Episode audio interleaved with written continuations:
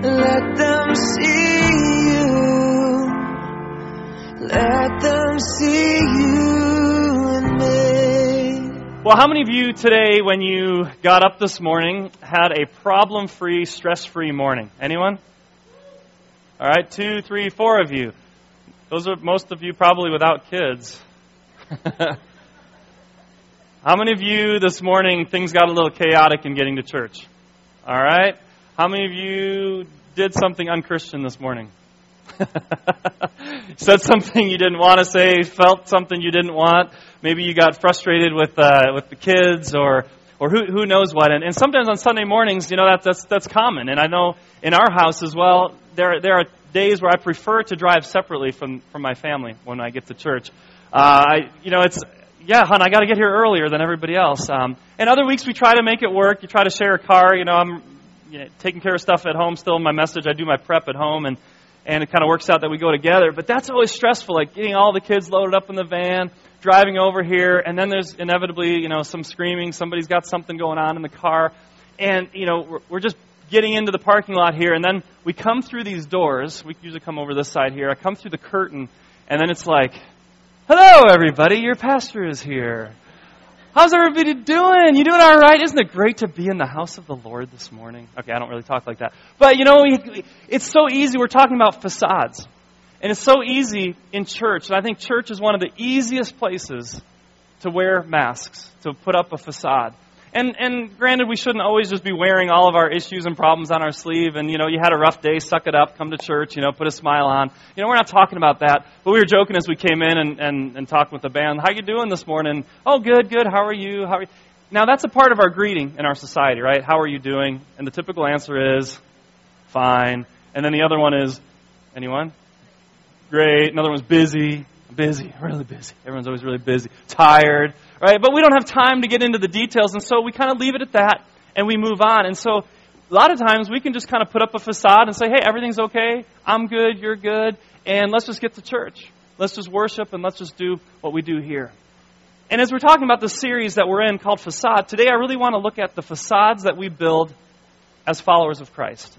And really looking at the, the facade of a believer. Now, as a reminder, we, we, we, started last week in the series. I want to put this definition up of facade, and, and we, looked, uh, we looked into this. The facade in common daily usage is the front of a building. And again, it can disguise what's behind the building. If you have a nice entrance and some nice trees, you can have a bunch of junk in the back, but the facade is what you notice, but that's the front. But in the way that we're using it here, it's a way of behaving or appearing that gives other people a false idea of your true feelings or situation. And so it's the front that we put on. It's this uh, the facade that we wear, saying, "Hey, everything's okay. I'm all right. Life's good. Let's just you know let's just do church and let's be about that." Now, uh, yet, uh, last week we looked at a key verse, and it's in 1 Samuel. Let's take a look at that one in 1 Samuel 16:7. Because we talked about so much of a facade is that we want to impress other people. We want to put something out there that we want to let other people think is truly us. And it's maybe a misrepresentation of who we are. But we looked at this passage and it said, But the Lord said to Samuel, Samuel was trying to discern who the next king would be, and he was looking at maybe somebody who would be really strong and bold, and maybe the oldest son. And, and, and he said, The Lord said to Samuel, Do not consider his appearance or height, for I have rejected him. The Lord doesn't make decisions the way you do. People judge by outward appearance, but the Lord looks at the heart. And so, what we want to get at in all these different weeks as we're talking about this facade series, and we're looking at all these different facades that we want to break down. Last week, we talked about just our image in general and how we bust that facade. But as we go each week, we want to look at how do we get behind that wall? How can we break that wall down and really know that God looks at our heart? He already knows what's truly there. We're only fooling, trying to fool other people, and we're only trying to fool ourselves with uh, the facades we build. So, how can we become more authentic? How can we become more genuine? And how can we find freedom in being truly who God created us to be? And so this week, I really want to look at this, the spiritual facade. And what is a spiritual facade? Well, it's acting holier, better, more spiritually put together than we really are. Or it's maybe thinking we're better than we really are. And it's, it's giving this image that I'm a follower of Christ and and, and I go to church and I worship and, and everything's fine, but the rest of our life may not really sync up and match with that.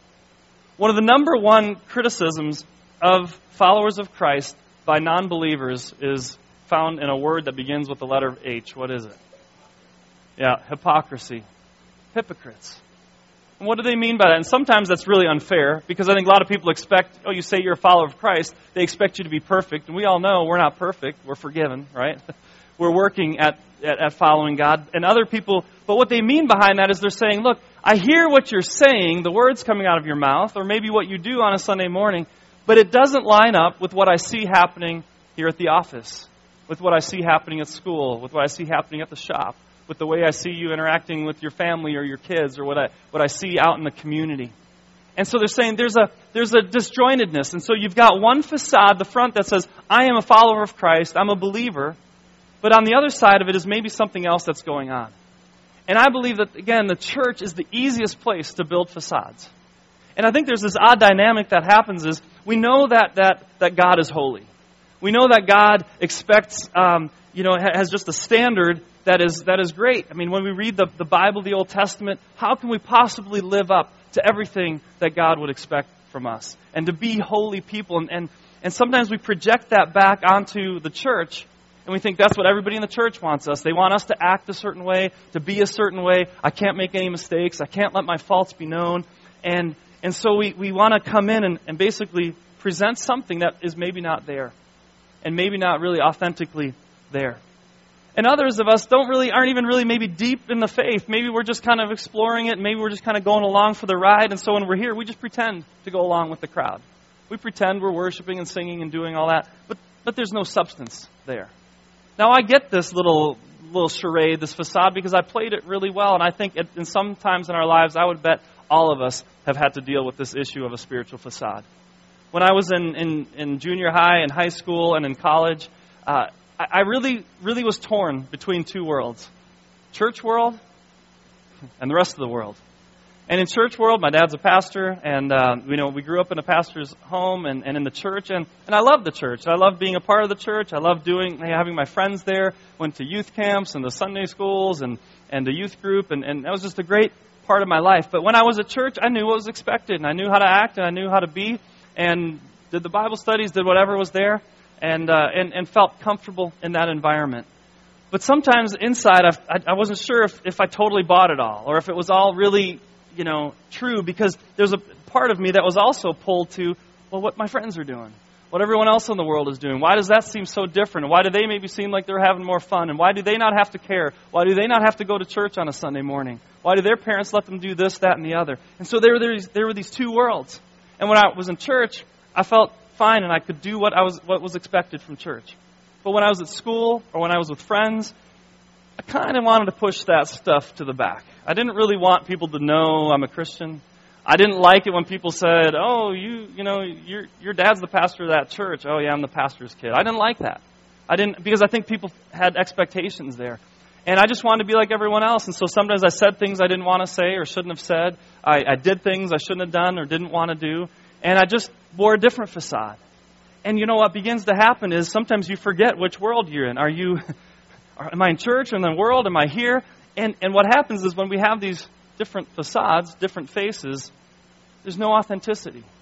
And you begin to really question, who am I? And am I, am I trying to be something in one situation and then not in another? How do we find that, that trueness that no matter how you're sliced, No matter where you are, if somebody sees you in public or in private, in church or at work, you're the same through and through. Isn't that what you desire from other people? you know, isn't that what you want? You know, you, if you go to church with your boss and, and you see, you know, him or her worshiping, and then you go and, and you know, you see them involved in church, but then they go to, you see them in the office and they're real jerks. Don't you kind of go, where are your Christian values? Like, shouldn't that kind of coincide? Shouldn't that kind of come through and through? And so, what we want to talk about this morning is this old phrase we don't just want to talk the talk, but we want to what? Walk, walk the walk and walk the talk, what we're, what we're doing. And so, um, we're to we're gonna dive into this. And, and here's the thing this is, this is not an easy topic to talk about because Jesus and the Bible has some of the harshest words on this topic. The harshest words are reserved for people who put on a facade about their faith. And so we're going to dig into some of these scriptures. We're going to have a lot of scriptures this morning because I really want to hear, want you to hear what the Word of God says, both in the New Testament and in the Old Testament. And then what are we going to do about that? And so some of the harshest words um, we're going to begin with, and then we're going to begin with a passage that's that's kind of um, well, we're going to let's turn to uh, Matthew chapter Matthew chapter 23. Matthew chapter 23. And it's always easy, and if you've been in the church for a while, uh, it's easy to pick on the Pharisees. They're fun to pick on because it's like you kind of go, oh, let's just let's just kind of pick on these Pharisees. And the Pharisees, if you don't know who they were, they were the teachers of religious law, the rabbis, the priests. They were the ones maybe you know today that you would say the pastors or the, the, the teachers in the seminaries, the ones who you go, they ought to have it all together. They're the ones who, who just tried to live perfect to the letter of the law, to not mess up one little thing. And, and in that society, the people, the Jewish people, looked up to the rabbis as these were the ones who have arrived. These were the people that, boy, if we could aspire to, we could never live like those Pharisees. We could never be like them. I mean, they just have devoted their whole lives. They're living so, so um, perfect. And, and they're the ones that God must love because they're doing everything right. And so, in some ways, that was kind of like this idea of well, if we could, if we could aspire to that, that would be that would be the goal. And Jesus has many interactions, and, and we read about a passage in, in, uh, in chapter 23 of Matthew. And even just before that, in, in chapter 22, Jesus is in a setting where he's out in public, and there are uh, the crowds are around, and then there's teachers, there's rabbis, there's, there's like these legal professors in religion, and he's having these, this interaction with them. And they're asking him different questions like, what's the most important commandment? And then Jesus answered. And then, you know, and then another question, who, Jesus asked, who do you think is the Messiah? And, and they're having these theological discussions. And for some of you that might be interesting, and for others of you going, uh, I don't know. But it's this debate that's going on. And in this setting, where it's going back and forth, and they're having this kind of theological discussion, which is easy for us to have. We can, we can get together with people and we can talk about what it means to be a follower of Christ. We can sit in a Bible study, we can sit in a small group, we can sit here on Sunday mornings and talk about what the Word of God says, and we can debate, you know, different topics, different issues, and we can just leave it on this level up here. Who is the Messiah? What's the most important commandment? And we can write books about it. We can talk about it till we're, till we're blue in the face. And eventually, Jesus kind of cuts through the garbage. And in chapter 23, says this Then Jesus said to the crowds and, and to his disciples, so he kind of turns away from the the, the, the Pharisees, and he now looks at the crowds and he says this The teachers of religious law and the Pharisees are the official interpreters of the Scriptures. So practice and obey whatever they say to you. That's good, right? He's saying, like, they're, they're teaching you good stuff. They're interpreting the Scriptures. They're telling you everything that's important. So do what they tell you to do, but don't follow their example. You think that caused a little bit of a commotion there in that setting with the with the rabbis and priests wearing these these these fancy robes and and and you know being admired by all the people? Nobody, you don't talk you don't talk to Pharisees like this, not in that society. So listen to what they say. They teach you good things, but don't follow their example, for they don't practice what they teach. They crush you with impossible religious demands and never lift a finger to help ease the burden. Everything they do is for show.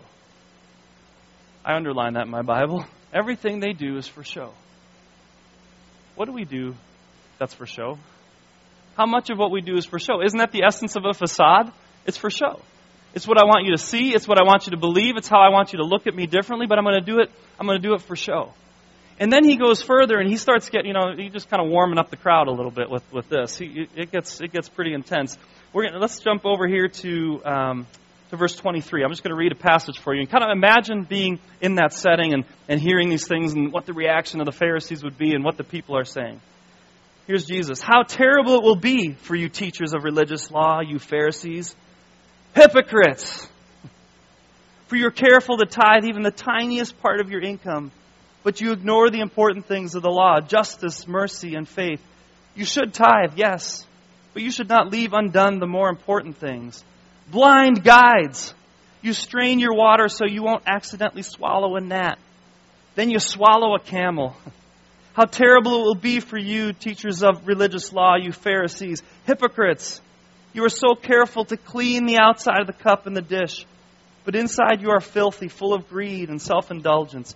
Blind Pharisees, first wash the outside of the cup, then the inside will become clean too. How terrible it will be for you, teachers of religious law, and you Pharisees. Hypocrites! You are like whitewashed tombs, beautiful on the outside, but filled on the inside with dead people's bones and all sorts of impurity. You try to look like upright people outwardly, but inside, your hearts are filled with hypocrisy and lawlessness. And he goes on. Do you think it was kind of quiet when he was speaking? Doesn't sound like the meek and mild Jesus, right? Oh, bless you, my child. This is Jesus cutting to the chase because he reserves some of his harshest words when he's speaking to people who claim to be religious or who go through religious motions. And he calls them hypocrites. What's a hypocrite? Well, did you know the root of that word in Greek is hypocrite? I'm not going to be, try to impress you with a lot of Greek. it's Hippocrates or something like that. And uh, but basically, what it meant is that was the same word that they used in Greek theater for the actors that would go on stage. And basically, they were called play actors on a stage, were called hypocrites. So we could replace that word hypocrites with the word actor, right? Could you imagine the Academy Awards? This year's nominees for the best hypocrite are, right? It, a hypocrite is somebody who pretends to be something on stage that's not true in real life. So when you know the actor is, is Russell Crowe, what are some roles that he's played? What are some characters that he's played? Gladiator, right? And Noah, right? And and some guy who sings in in Les Mis. Um, and so every time he gets on stage, he takes on a different persona. And so you look at him and you go, well, we know that's not really Russell Crowe. He's not really a gladiator. He's not really Noah. But eventually he begins to take us into, um, if you get captured into the story, you start forgetting, and pretty soon you're engaged in the story and you're following the, the movie, and pretty soon you think Russell Crowe is that very character. But what happens when the lights turn off and when he's behind the scenes? It's Russell Crowe, some ordinary guy, right? And, and aren't we also impressed when, when we watch movies and then they say, like, a, an actor did all their own stunts? Isn't, I mean, don't we, doesn't that make you kind of appreciate that a little more? Because it's not just cinematography, CGI, graphics, all this stuff. Somebody's really doing their own thing. We kind of go, oh, that really is them. And, and, and it gives us some more value. But but what happens is this idea of, of actors is we put on a different persona depending on what role we want to play. And so being a hypocrite is just being somebody who takes on a different role in different places, says one thing, but it doesn't really match up with the rest of your life. And so Jesus reserved these words in a very specific way, and he says to you, Pharisees, you who pretend to be religious people, you're acting. And you're acting, your lines are right, the lines you're saying, the words you're saying are, are true. So people follow what they, what they say but don't do what they do. And then he says you spend all this time to clean the outside of the cup. And he's saying, and isn't that what a facade is? We're trying to create these whitewashed walls. And he says, you whitewash tombs. Have you ever thought about what, how much effort and money gets spent on caskets? Have you seen some of the stuff? I've seen some of the stuff out there on, online. These amazingly ornate caskets. Now you can even get them with the logos of your favorite sports teams. Isn't that great? wow, to have a casket with like, you know, the, the, the Arizona Cardinals, you know, a big red casket with a big cardinal on there. And you can spend, hun- I mean, thousands and thousands of dollars on these ornate, on these ornate caskets that sparkle and glitter. You can probably get jewels and diamonds and what's the point? Put me in a pine box and burn it. I'm serious. Like, there is no value after that. I mean, I understand wanting to have a nice funeral and honor that person. But how crazy. And what Jesus is saying, he's calling people. You're that casket that you're spending so much time and energy on, but what's inside of a casket? Nothing. Death, decay, darkness. Why are you spending so much time? Why do we spend our lives to try to end up in a beautiful casket? Be a beautiful person, right? The most beautiful funeral is not the one who has the nicest casket, it's the one who has the most beautiful life. Then it doesn't matter what they get buried in or if they're cremated or who knows. It's about the life that you celebrate. And Jesus is saying, look, don't spend all this time on all these external things. Get at the heart of the matter. Let's do some business and let's not be these walking tombs that inside are dead but outside, hey, how you doing? Great, fine, life's good. I'm just following Jesus every day. And yet inside we're really we're really struggling. So he uses this word hypocrites. And and it and it just begins to put this image on us of acting. So what when do we act? Let's stop picking on the Pharisees. Let's get a little more a little more personal. When, when do we act? Let me ask you a question. We did uh, three worship songs this morning. You don't have to raise your hands. No, no raising of hands. How many of us actually felt like you were in the presence of God worshiping Him with those words? And how many of us, in different times, may have started thinking about some other things? May have been thinking about lunch, maybe one of the playoff games. I'll admit, during one of the songs, I started thinking about my message. And then I have to go like, I'm worshiping. And sometimes I'm like, you know, I'm raising my hands or I'm singing, and, and I, I do that sometimes because it physically, it helps me concentrate on what I'm doing too. It actually helped me. Like God, like when I'm singing and I put my hands out like this, it's, it's, it reminds me more than just, you know, standing there. Physically, I engage it. But the question is, are we acting? I mean, when we come to church on Sunday morning, isn't this a great stage, right? And this isn't just the stage, you realize, right? I mean, this is all the stage. I mean, this whole thing is staged at some level. If you could say, I mean, we put it all together, it looks nice. Where's the authenticity? Is there trueness, or are we just going through the motions and acting? Well, there's some, there's a couple scriptures here that um, that really relate to this. And in uh, Matthew chapter 15, a little before this passage um, that I was just reading to you in Matthew 23, Matthew chapter 15, verse 8, Jesus is, is saying this. Verse actually in verse 7 he begins you hypocrites he likes that word apparently you're acting. And he's talking to people you're acting. Isaiah was prophesying about you when he said the people honor me with their lips but their hearts are far away. Their worship is a farce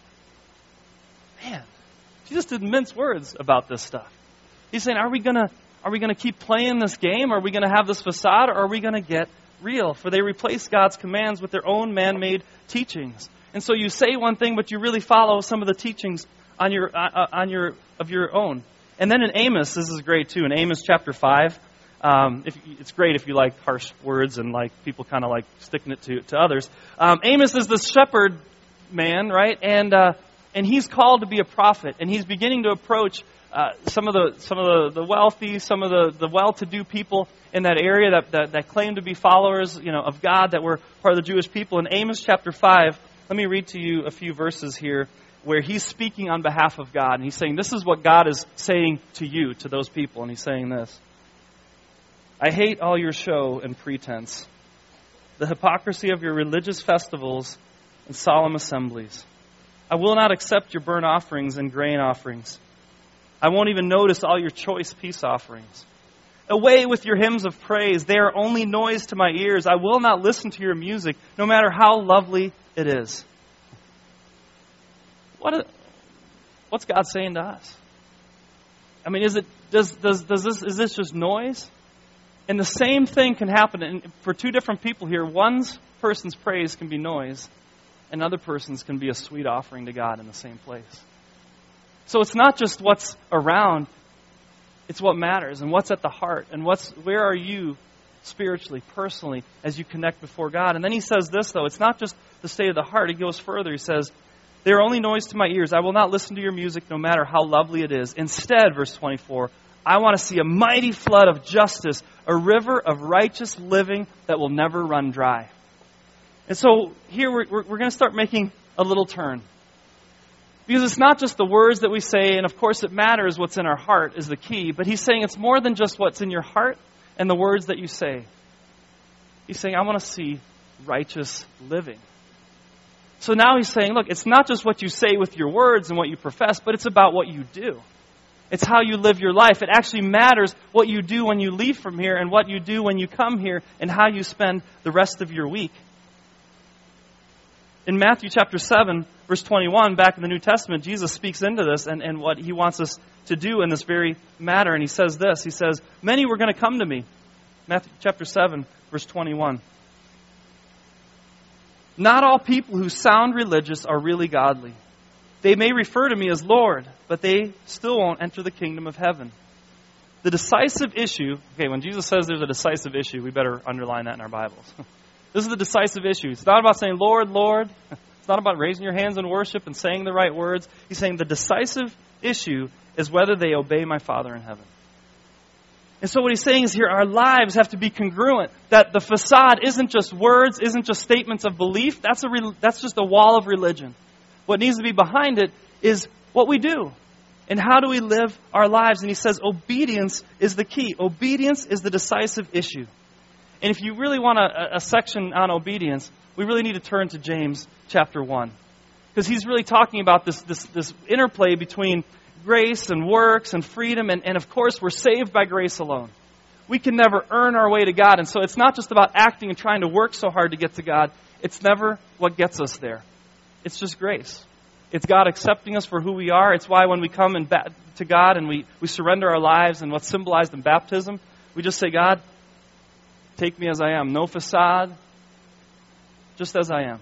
I'm not putting I can't I can't put up any walls before you. I can't pretend to do anything. You see the shame, you see the guilt, you see the things in my life that I've done wrong, and yet you still love me. Grace comes in. But for some of us, and maybe if you've misheard this too, or maybe you think this is the way with churches, check, I've accepted Christ. Check, done that. Okay, I believe those things. Okay, I believe Jesus is Lord. Check. Or I've done I, I've been baptized. And and then when we and we've done that, we can quickly begin to build that facade again. But what he's saying here is look, there's got to be some action that comes behind us. So in James chapter 1, and the whole book of James just really hits hard at the whole idea of, of just what we do and how we, how we live those things out. James chapter 1, verse 22 to 27. And remember, it's a message to obey, not just to listen to.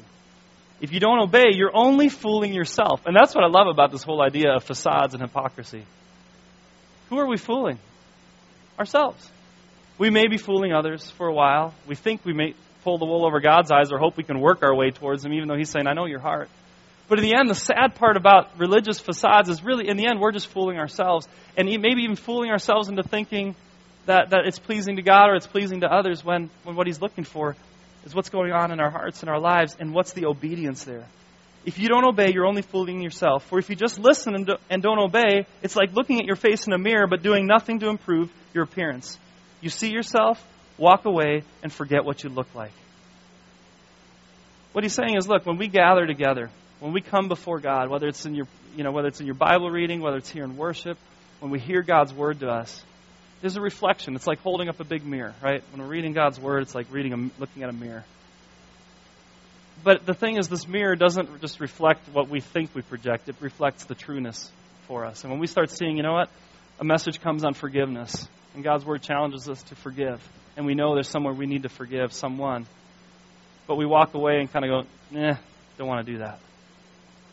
We can preach forgiveness. We can speak forgiveness. You can have debates around coffee with others about what it really means to forgive and, and, and what we should do. But if you don't actually take the step of forgiveness, there's no growth in your life.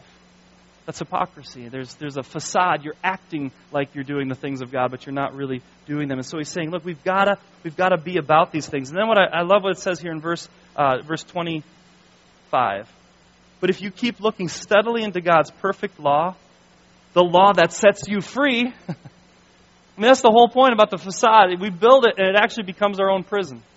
It's the very thing that we try to have to support and keep up and, and keep everybody happy, and it actually becomes a prison. And when we look into God's law, when we bust through these things, there is freedom behind that.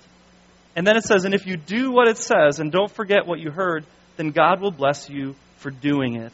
And so then he gets, real, he gets a little more practical here, right? So instead of just saying, okay, walk and do, he gets practical. If you claim to be religious, but don't control your tongue, you are just fooling yourself, and your religion is worthless.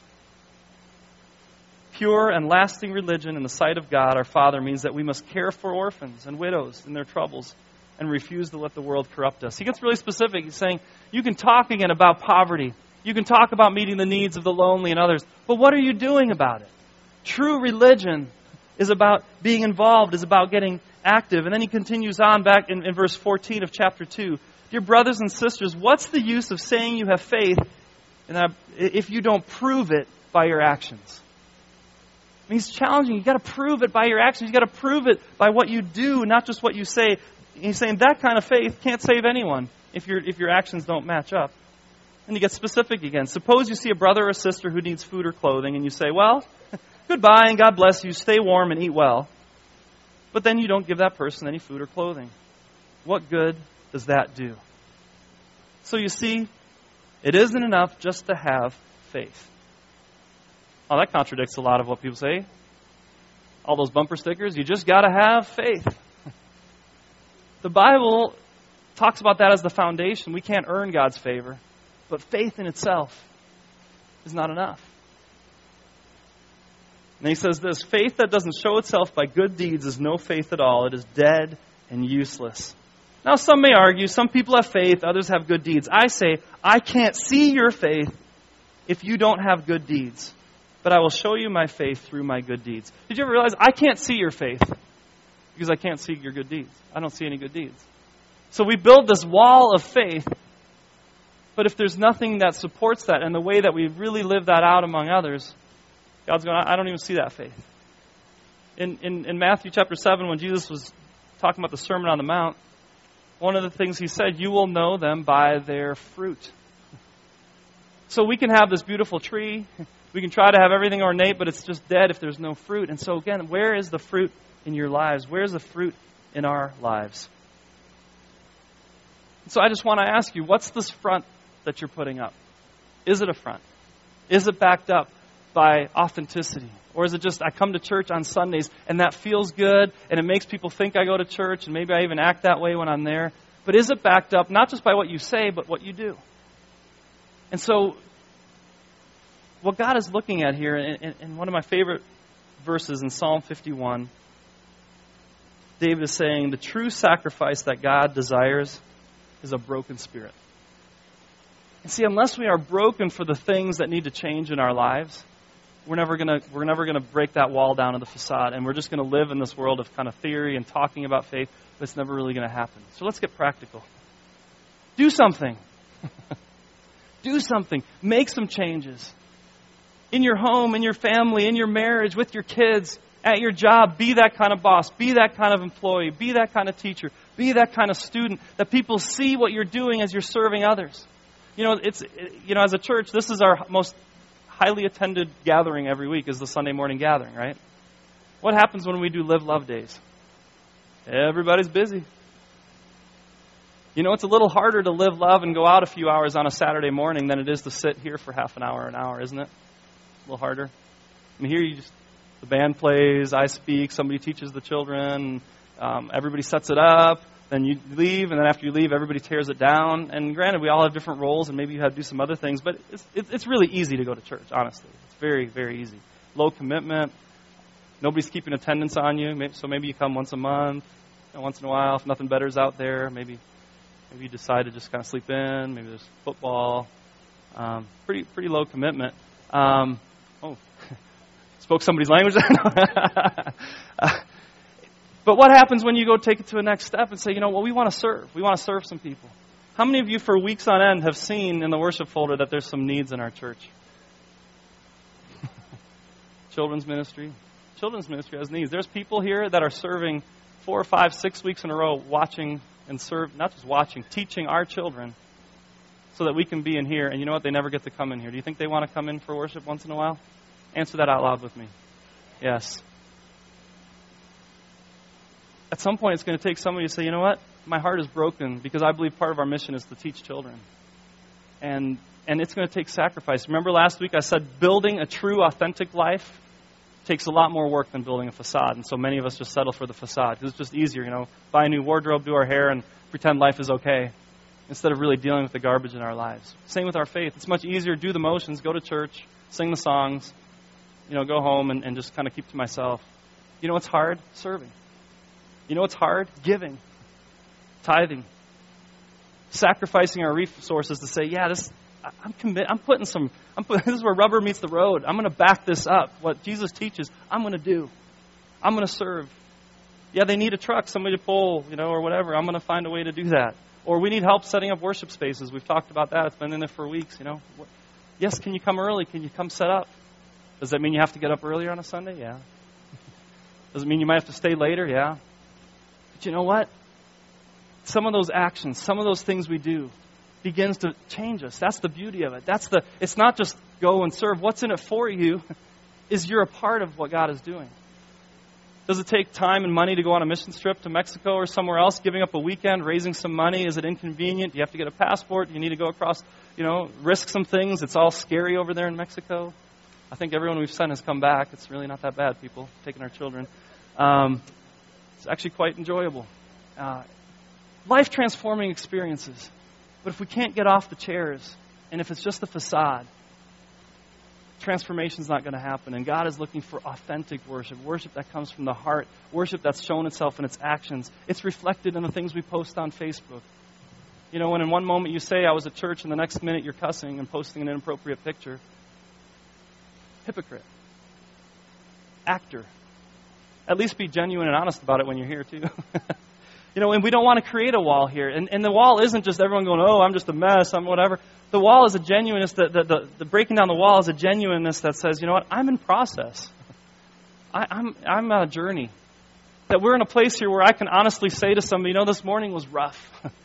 this morning I'm really struggling. Things in my home right now aren't looking very good. That doesn't mean you broadcast it behind the microphone. Hey, everybody, I want you to let. This, find somebody that you can trust, that you can get behind the walls and say, you know, here's what's really going on. And then do something. Engage and watch what God can do when we serve, when we give, when you, when you take the steps of forgiveness or anger or control or, or submission, all those things, and watch what God does as the transformation happens. And pretty soon, you don't have to wear a, a facade anymore. You can be you. And whether somebody sees you at Walmart, at school, at the office, or at church, you're the same person through and through. And that's the kind of authenticity that God longs for. And those of us that don't pretend to be perfect, but are saying, hey, we're on a journey, and God is continuing to renew us, and God is transforming us. Let's pray. Heavenly Father, thank you for these words that challenge us and that cut deep sometimes. Father, forgive me for times where I try to pretend to be what people expect of a pastor or a leader and hide the parts of my life that I don't want others to see for fear of whatever. Jesus, thank you for your Son. Thank you for you, Jesus, that you came and that you left heaven. That you came naked as a child, as a baby, into this world and left, the, left heaven just to engage with us, God, and that that you broke down the barriers, that you were willing to go to a cross for us. You weren't just talking about what it means to, to be our God that loves us. You showed us by your very actions, by dying on a cross for the forgiveness of our sins. Thank you, Jesus, for not just being a God who's at, at a distance, but a God who's real, who's close, who's near, and who brings transformation. Father, deal with us this morning in whatever area in our lives where we need to just bring authenticity. Maybe where we need to really get involved and show by our actions what we truly believe and not just talk about it, but really do it. Father, help us not to be actors, but God, to be genuine followers of Christ, a church full of people who really seek you, who struggle at times, who have victories at others, who together are following you. Help us to be real with one another in a place where we can let our hair down and just really um, support one another through all the challenges. We love you, Lord, and we commit our time to you this morning. Amen.